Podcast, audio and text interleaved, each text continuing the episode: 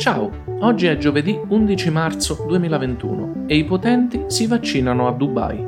Io sono Alessio Balbi e questo è Newsbox, il podcast di Repubblica che ogni mattina vi spiega in maniera semplice e senza dare niente per scontato le notizie utili da capire prima di andare a scuola, all'università o al lavoro, quelle che ci toccano tutti. Oggi parliamo del passaporto vaccinale, per la prima volta introdotto in Cina, e della giornata che celebrerà le vittime del Covid. Dopo essere stata la prima nazione ad affrontare l'epidemia di coronavirus, la prima a sperimentare i lockdown e la prima a riaprire, la Cina è anche il primo paese al mondo a fornire ai suoi cittadini un passaporto vaccinale.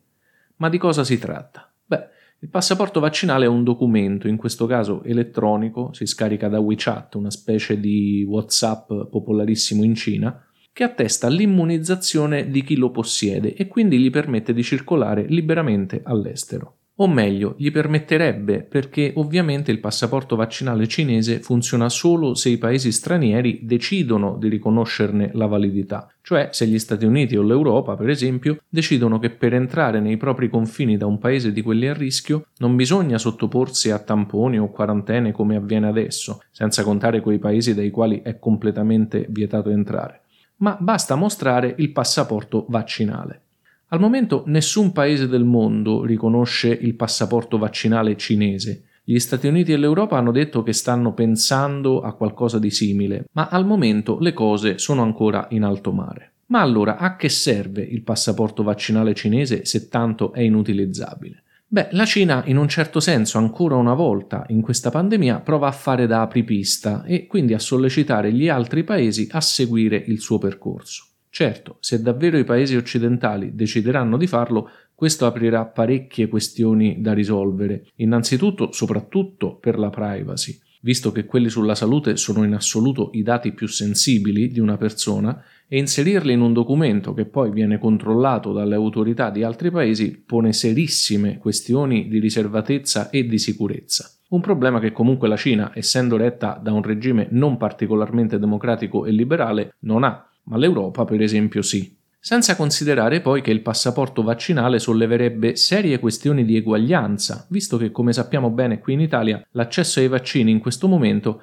è tutt'altro che garantito universalmente.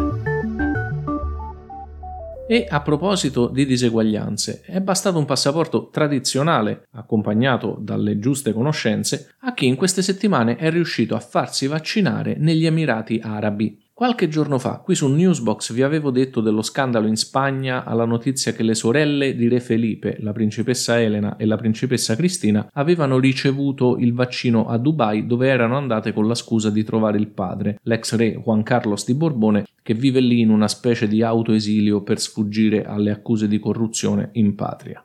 Ora, un'inchiesta del Financial Times ha svelato che il caso delle due principesse spagnole non è isolato. Sono decine in tutto il mondo le persone che, avendo le disponibilità e i contatti giusti, stanno andando negli Emirati per ricevere il vaccino senza aspettare i tempi lunghi dei programmi di vaccinazione nazionali. Gli Emirati sono tra i paesi in cui le vaccinazioni stanno procedendo più spedite, tanto che negli ospedali e negli ambulatori locali si sta sperimentando un eccesso di fiale. Quindi di fatto a chiunque si trovi negli Emirati per lavoro o perché conosce qualcuno viene fatto il vaccino. Qualcuno poi, quando torna in patria, deve affrontare pesanti critiche, come le sorelle del re Filippo di Spagna, appunto, oppure come il banchiere canadese Mark Machin, che è stato costretto a dimettersi, non tanto per aver ricevuto il vaccino, quanto perché, per farlo, ha dovuto violare il lockdown in vigore in Canada. Infatti forse è opportuno precisare che vaccinarsi all'estero non è una pratica illegale. Anzi, secondo qualcuno l'importante è che il maggior numero di persone si vaccini, non importa come o dove. Ma certo, in una fase come questa, in cui per esempio in Italia non si riescono a proteggere neanche le categorie più a rischio, saltare la fila in funzione di un privilegio non è mai un bello spettacolo. Poi ovviamente far sì che il vaccino arrivi presto anche a chi non ha modo di andare a Dubai è compito del governo.